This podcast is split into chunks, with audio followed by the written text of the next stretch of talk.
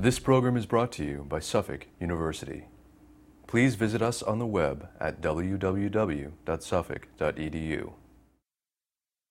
I am Kate Nace Day, and I'm a member of the law faculty at Suffolk University Law School. I teach international human rights of women and a course entitled Sex Trafficking in Film and the Law.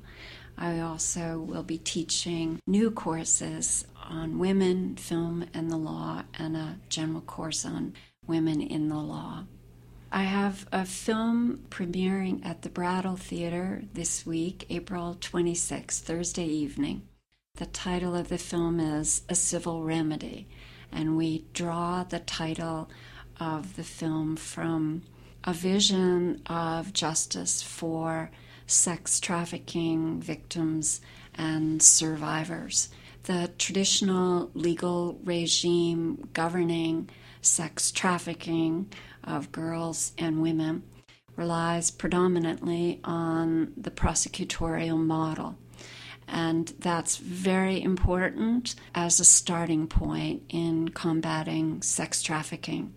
We do need the very strong enforcement of criminal laws.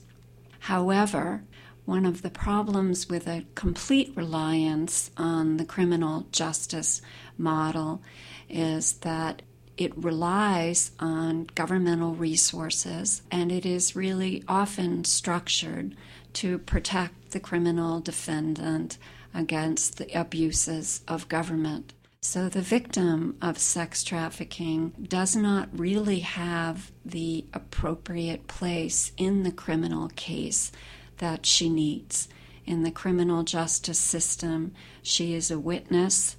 Her story is structured to fit the needs of the state.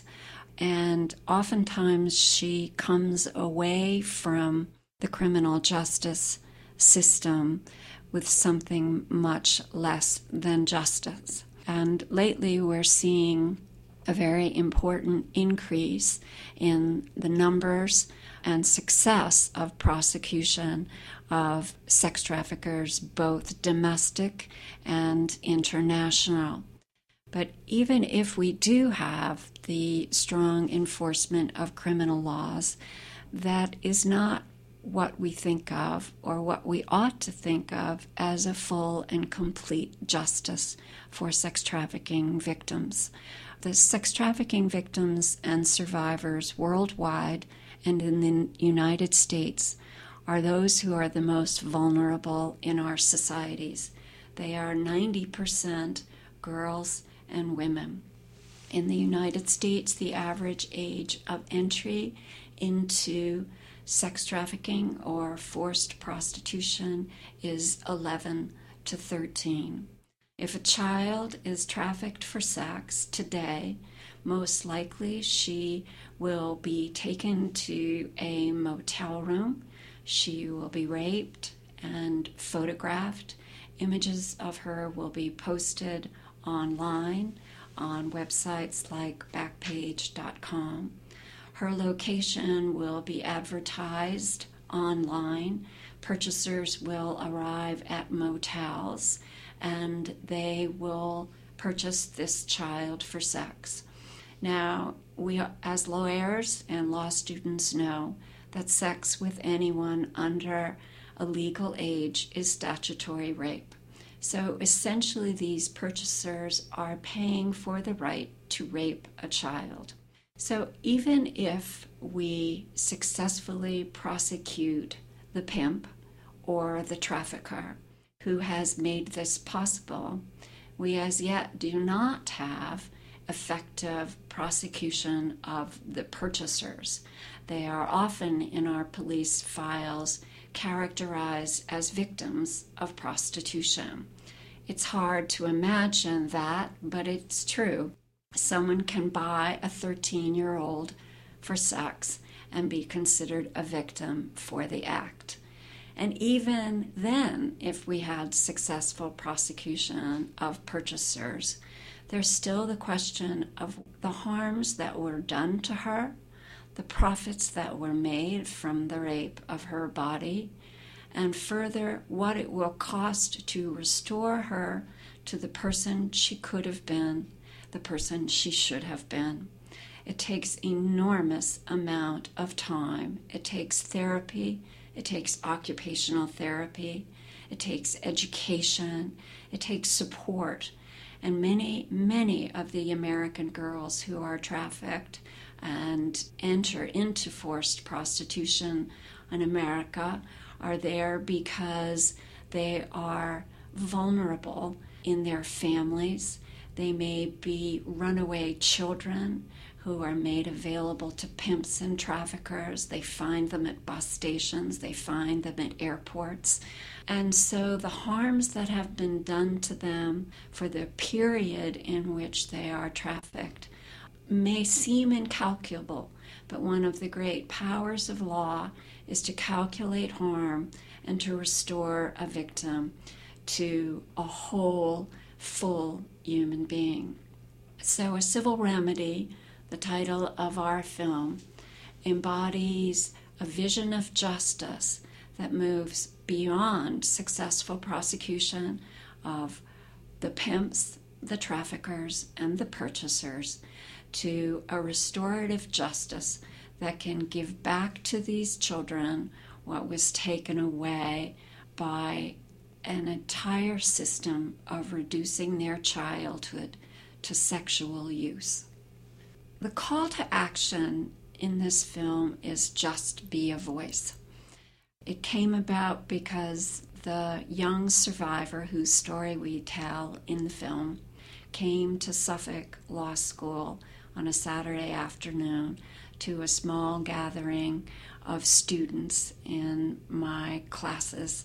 And at the end, she said that this is a problem for her generation, for their generation, for your generation, young people.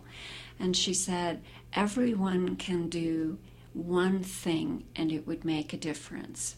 And one of her calls to action was just be a voice, tell what you know.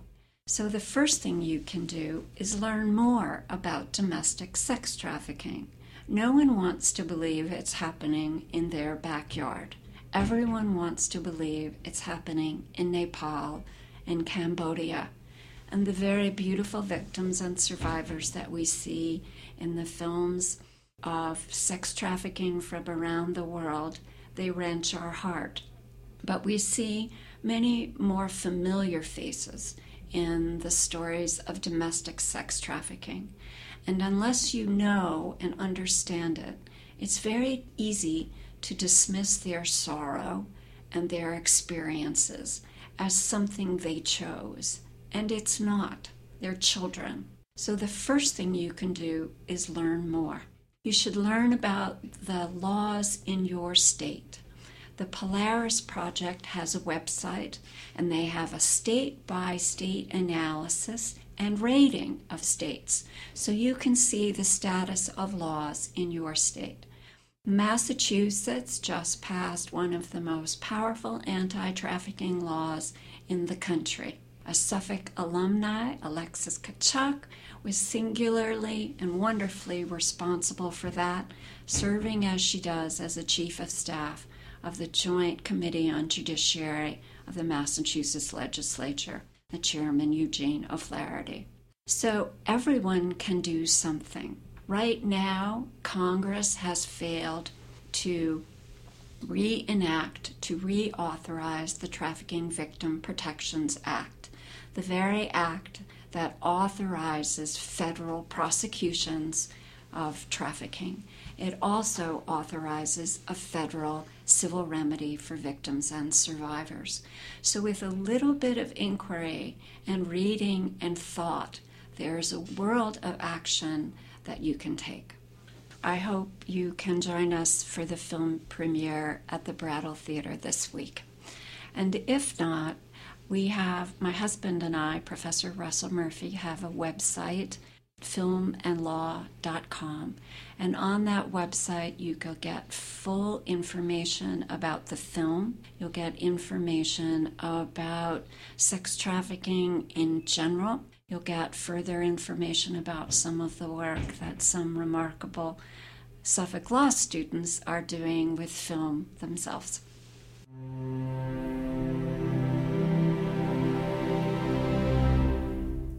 This preceding program was brought to you by Suffolk University.